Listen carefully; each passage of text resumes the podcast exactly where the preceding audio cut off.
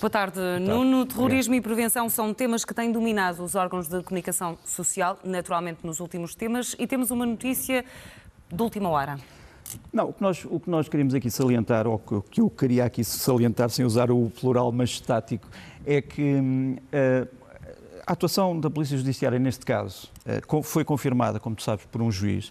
Eh, essa atuação é uma atuação dentro dos limites da legalidade e no quadro da legalidade, porque foi também acompanhada, como sabes, pelo DIAP, por uma, uma digníssima magistrada do DIAP. E aquilo que tem que ser dito aqui de última hora, se é que é a última hora, é que verdadeiramente a Judiciária conseguiu pôr três, três peças de um puzzle, sem o qual não podemos falar em terrorismo, que é a intenção declarada, que é o plano de execução e os instrumentos de execução. Ora bem, estes três elementos foram considerados válidos pela juiz que ouviu uh, o, o, suspeito e que definiu o crime como um crime de terrorismo, como ele vinha já indiciado. Porquê? As pessoas talvez não saibam, mas o crime de terrorismo na Europa, uh, na legislação europeia, em Portugal em muitos outros países do mundo, não uh, necessita de uma motivação ideológica, de uma motivação doutrinal. Quer dizer, a pessoa que faz um crime de terrorismo não precisa de estar num partido político ou numa organização. Basta que os seus atos sejam atos dirigidos não apenas contra uma pessoa, por exemplo, motivos passionais ou outros, mas contra toda a sociedade, ou contra o Estado, ou contra uma comunidade. Isso é que define o terrorismo na legislação internacional europeia e, sobretudo, na lei que nos tem que reger e que tem que reger a, a, Polícia Judiciária, obviamente, todas as entidades, que é a Lei 52 de 2003, que já foi revista muitas vezes e que prevê este tipo de situação nos seus artigos 2, uh, número 1, e nos seus artigos 4, número 1. Ora bem, o plano em si uh, foi encontrado, uh, as horas, o sítio, os alvos, o que fazer, detonação de um veículo para causar pânico e depois uh, o ataque às várias pessoas que, em pânico e descontroladas, iriam saindo dos vários sítios de aulas. Um, a intenção já tinha sido declarada numa forma também já apresentada aos magistra à, à digníssima magistrada, e que é, no fundo, a ideia de que seria espetacular seria redentor, se quisermos, fazer um ato destes em Portugal, que vitimasse muitas pessoas. Isto, quando estamos a dizer isto, sentimos um, um arrepio na espinha, mas uh, é assim que se passa. E o terceiro, o, questão mais, mais complicada, que é os instrumentos. Os instrumentos foram encontrados. Nós temos, entre os instrumentos, podemos con confirmar facas de, uma, uh, de um comprimento que as torna facas ilegais. Temos um sabre, uh, portanto, não apenas, não apenas facas, mas um sabre, e um número que não vou aqui agora referir, de bestas, portanto, de armas, no fundo, que disparam setas através de um gatilho, com pontas metálicas, não eram com pontas uh, de desporto, com pontas metálicas, que permitem uma penetração do corpo humano através de vestimenta, etc. É um cenário realmente horrível, horroroso e, justifica uh, em si mesmo a atuação da Polícia Judiciária. Também tenho que dizer que a, a, primeira fuga de informações não parte da Polícia Judiciária, parte de uma entidade, não é nem a Polícia Judiciária nem o Ministério Público, chega a vários órgãos de comunicação social e, portanto, a Polícia Judiciária foi obrigada, no fundo, um, eh, a serenar os ânimos e a dizer isto não é, um, não é um atentado generalizado contra o ensino em Portugal, o ensino superior, nem é, no fundo, um grupo, é uma pessoa. Realmente, o seu objetivo é um objetivo enquadrado dentro do crime de terrorismo, que é um crime, digamos, contra a polis, contra a sociedade, eh, mas temos que eh, dizer que é um crime determinado, que não tem organização, não tem cúmplices, tanto quanto se sabe. E, portanto, acho que a, atuação da Judiciária nesse aspecto foi extremamente importante. Aquilo que tem sido uh, salientado, e foi salientado Uh, para uma, uma pessoa, um investigador americano que investigou um crime em 2007 uh, na Universidade de Virginia Tech, uh, em, na Virgínia, que é o crime mais horroroso contra estudantes de uma universidade, onde morreram, penso que 33 estudantes e ficaram feridos muitos outros. O que ele me disse há pouco tempo, há, há meia hora, foi o seguinte: se nós, se nós, a entidade investigadora, neste caso era o FBI, embora ele, o FBI, embora ele neste momento já esteja reformado, se nós tivéssemos tido conhecimento do plano de ataque à Virginia Tech e se tivéssemos conseguido entrar no apartamento do miúdo que praticou o atentado, uh, se sentaríamos muito contente, uh, divulgaríamos esta captura. Uh, tem que se partir do princípio da presunção de inocência, obviamente. Pode haver uma justificação para isto tudo, mas os indícios são estes. Ele dizia, se isto tivesse acontecido nos Estados Unidos, seria celebrado com uma grande vitória, em vez de termos que celebrar a morte de várias pessoas através das suas famílias. Por fim, não vamos aqui lançar uh, boatos ou pânico sobre uh, perturbações psicológicas, porque uh, são coisas diferentes. Uma coisa é a possível motivação psicológica de uma pessoa que esteja enfraquecida por várias razões. Outra coisa é a consciência do ato e a planificação do ato. São coisas diferentes. Quer dizer, eu posso ser assim: esta pessoa planeou ou não planeou? conseguiu, durante meses, executar os atos preparatórios ou não? Sim. Quais são as motivações? Isso é um problema diferente. Uh, e aí pode entrar a debilidade psicológica, mas são coisas diferentes. A consciência do ato era plena. Ainda vamos na, na fase da, da, indiciação. Outra das expressões mais ouvidas uh, nas últimas semanas é, lamentavelmente, ataque informático.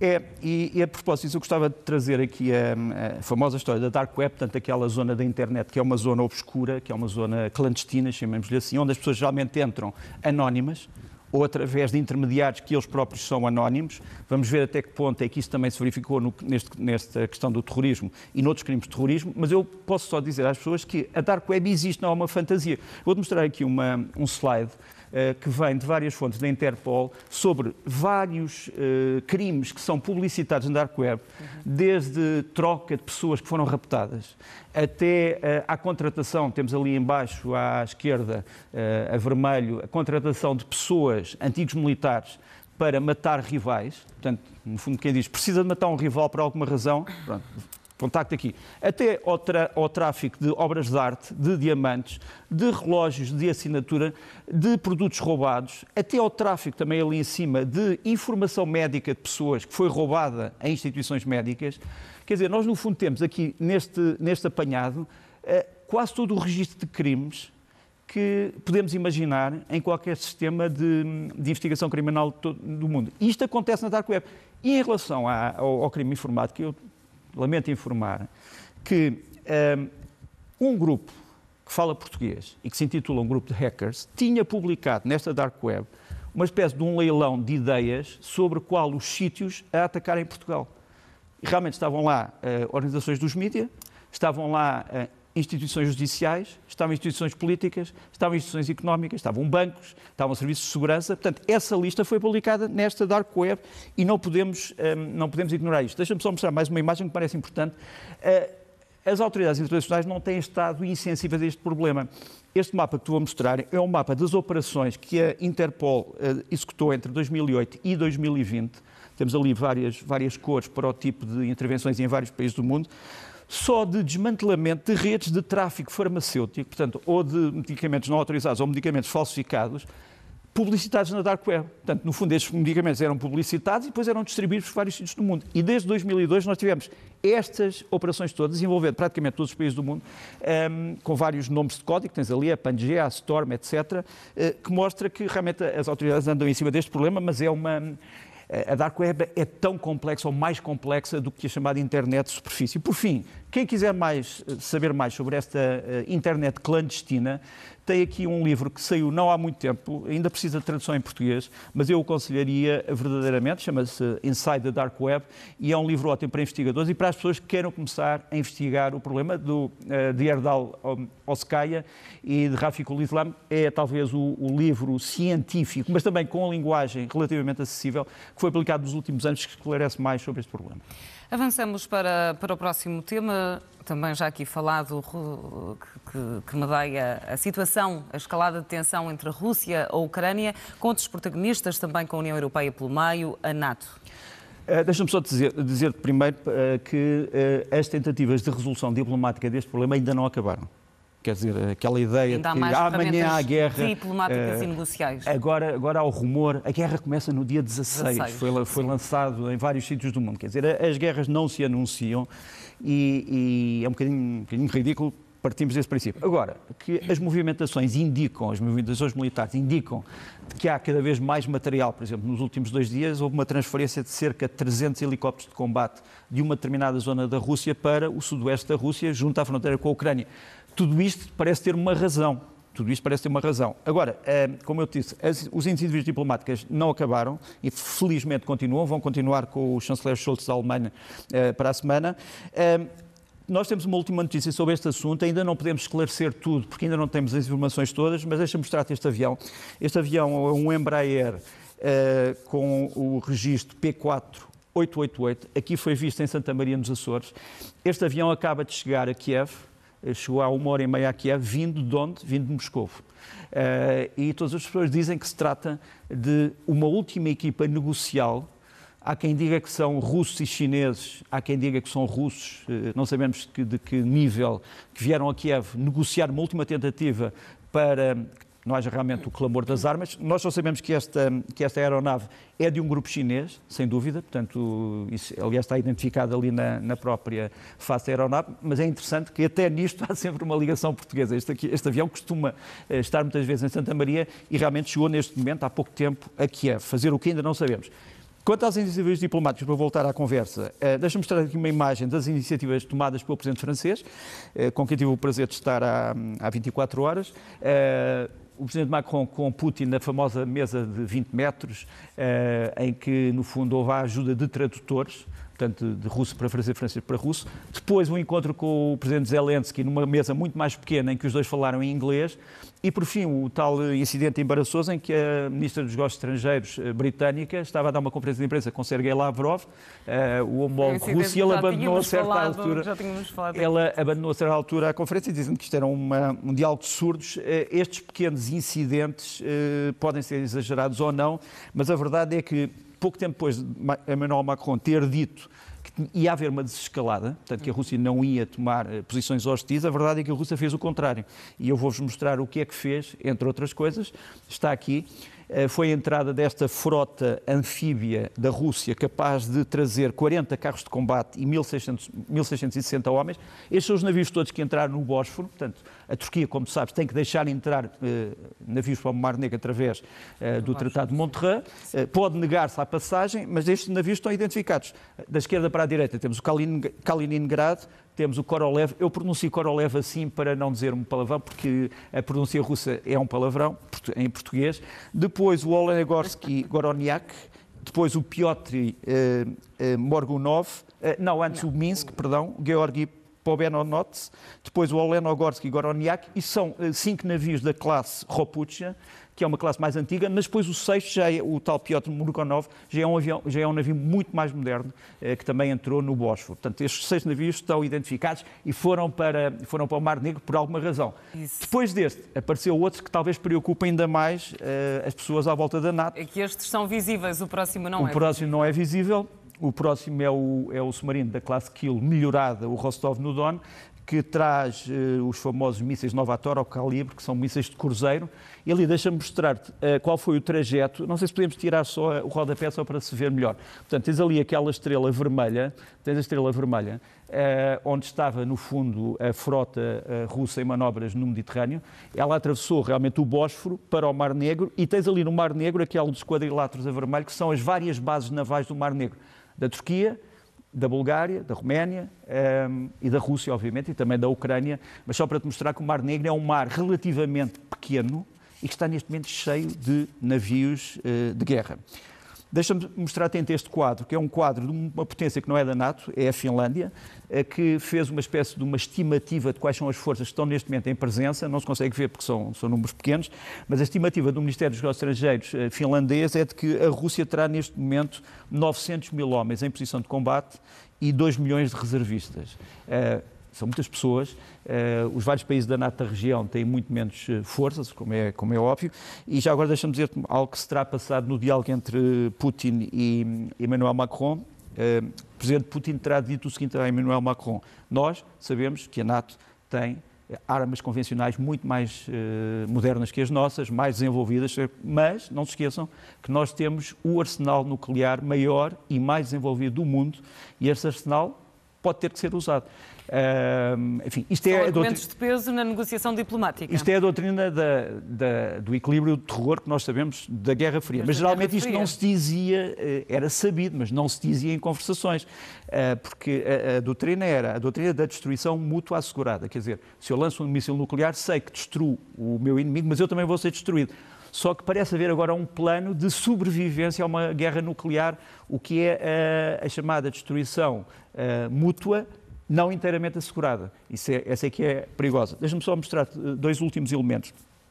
Este senhor que vais ver aqui é um coronel-general eh, russo na reserva, chamado Leonid Ivashov. Eh, ele lançou um manifesto. Ele vem da zona nacionalista, digamos assim, que tem apoiado as, todo o crescimento militar da, da Rússia. Mas ele vem dizer: esta guerra é um erro, é um erro para nós, vamos ficar isolados no mundo, vamos ficar economicamente piores, vamos ficar com o país ao lado que vai ficar totalmente destruído ou nosso inimigo para sempre. E, portanto, pensem bem o que é que estão a fazer. Este homem é o dirigente de uma organização chamada Organização dos Oficiais de toda a Rússia, OOS, e vamos mostrar aqui um vídeo da reunião dessa uh, associação há pouco tempo. Se conseguimos. O Leonid Ivashov é, é, uma personalidade interessante porque ele vem de um setor próximo da antiga União Soviética, dos chamados eh, bolcheviques, depois passou para os chamados nacionais bolcheviques e agora de uma posição nacionalista não liberal, portanto não, não tem a ver com as críticas liberais feitas eh, pelas... Aqui está a organização OOS. Portanto, eles representam, no fundo, militares eh, na reserva, na reforma, mas também no ativo Saber qual é a extensão desta organização é difícil. Eh, dentro do Kremlin há quem diga que é uma espécie de brigada do reumático que não uh, representa ninguém, mas este manifesto que foi divulgado esta semana é, penso eu, extremamente importante e também preocupante, obviamente. E avançamos eh, para o combate ao terrorismo e o papel da comunidade internacional e começamos por Cabo Delgado. É, vou chamar isto africano, porque isto tem a ver, no fundo, com o problema do terrorismo em África, não na Europa. Eh, uma primeira imagem importante, que é um, ehm, a entrada da França no chamado Clube de Combate ao Terrorismo, chamemos-lhe assim, Cabo Delgado, portanto é a chamada FASOI, que é uma unidade, é, no fundo é um comando francês que tem base uh, nas Ilhas de Reunião e Maiote e pela primeira vez contribui para a missão de treino da União Europeia ehm, do, das Forças Armadas moçambicanas. Aqui estão os primeiros elementos franceses a chegarem a Maputo. Uh, é importante este papel da França, porque a França tem meios rápidos de, se for preciso, de utilização mesmo ao pé da costa moçambicana e esta decisão francesa é extremamente importante. Depois deixa-me mostrar-te ainda algo preocupante, que é um, o último vídeo que recebemos de Cabo Delgado, que é o ataque a caminhões que vieram de Nacala e que são atacadas perto de Moeda. Moeda é onde está o quartel-general das Forças Armadas moçambicanas. Estes caminhões foram totalmente destruídos, estão totalmente carbonizados, eh, levavam equipamento para as Forças Armadas e acabam por ser atacados. Portanto, esta força terrorista ligada ao Daesh não desapareceu de Cabo Delgado, está forte, apesar das tentativas da SAMIM, que é a organização do, da SADEC que está na, na região, e isto é preocupante. E, e deixa-me mostrar-te um terceiro elemento. Portugal uh, acaba de dizer que vai enviar mais 56, 55 militares das operações especiais com viaturas para a Operação Francesa Tacuba, que é uma operação antiterrorista no Sahel. Até agora eh, a sede era no Mali, mas esta operação vai ser deslocada para outro país do Sahel. Qual ainda? Não sabemos, talvez o Níger, provavelmente não o Burkina Faso, que foi afetado por um, um golpe de Estado há pouco tempo.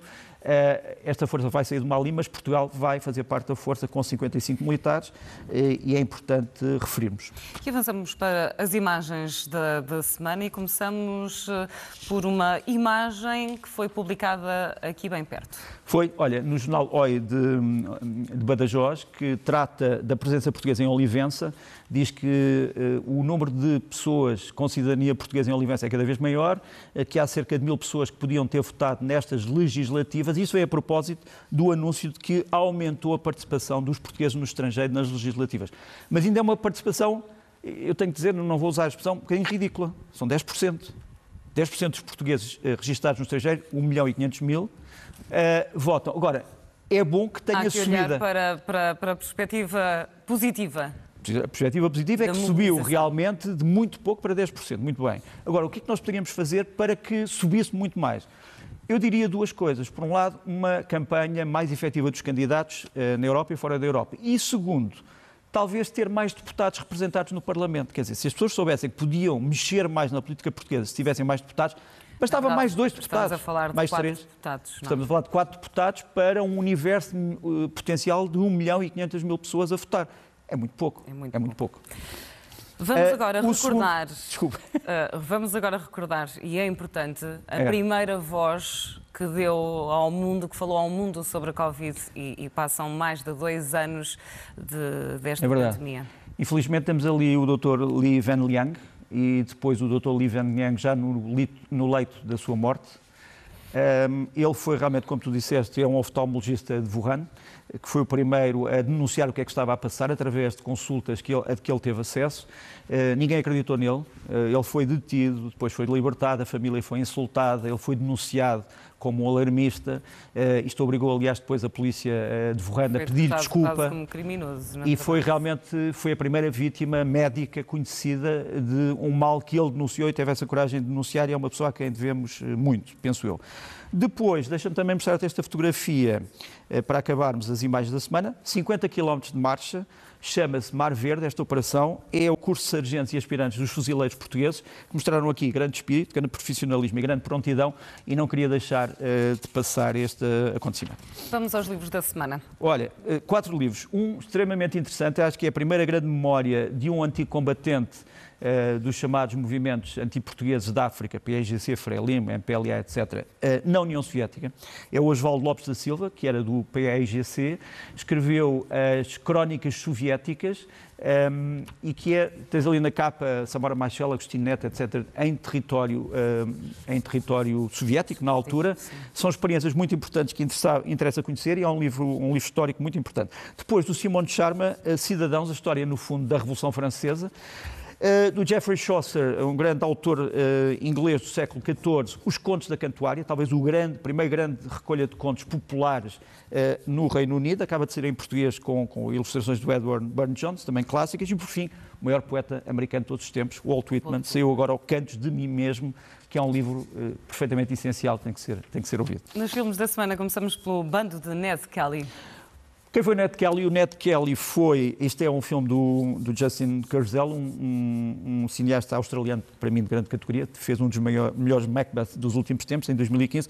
O Ned Kelly foi um, foi um bandido, digamos assim, um salteador de estradas australiano. Muitos comparam ao Robin Hood, outros comparam a coisas um bocadinho piores.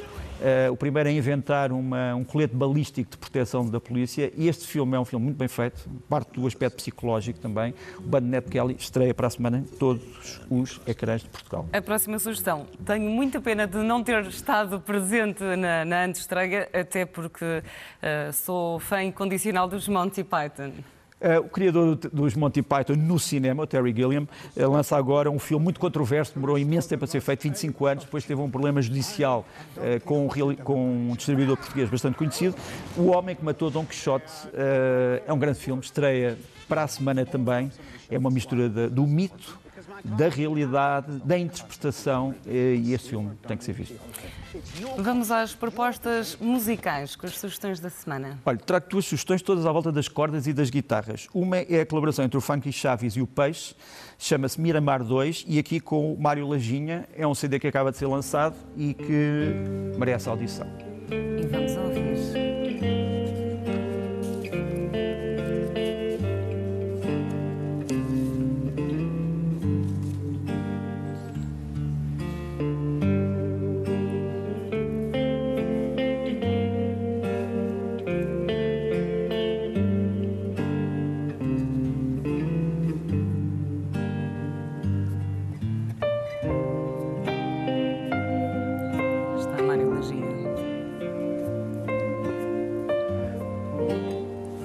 Uma sonoridade, digamos que entre o blues, uh, um certo soft jazz, pode ser um bocado uma banda sonora para um filme era imaginário. para não estar a trabalhar.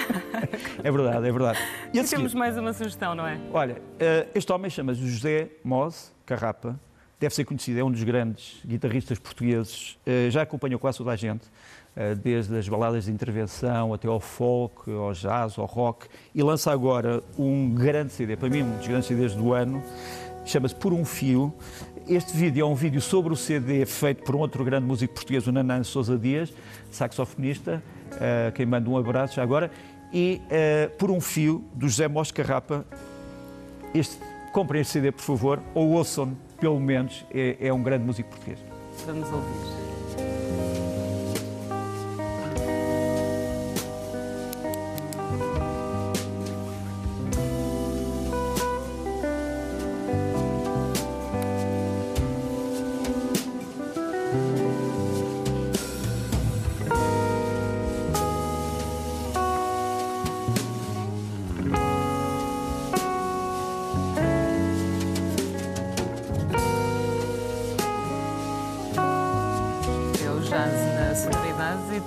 Próprio videoclipe, Nuno. Tem, tem temas mais, digamos, intensos, mais rápidos, tem estes mais calmos.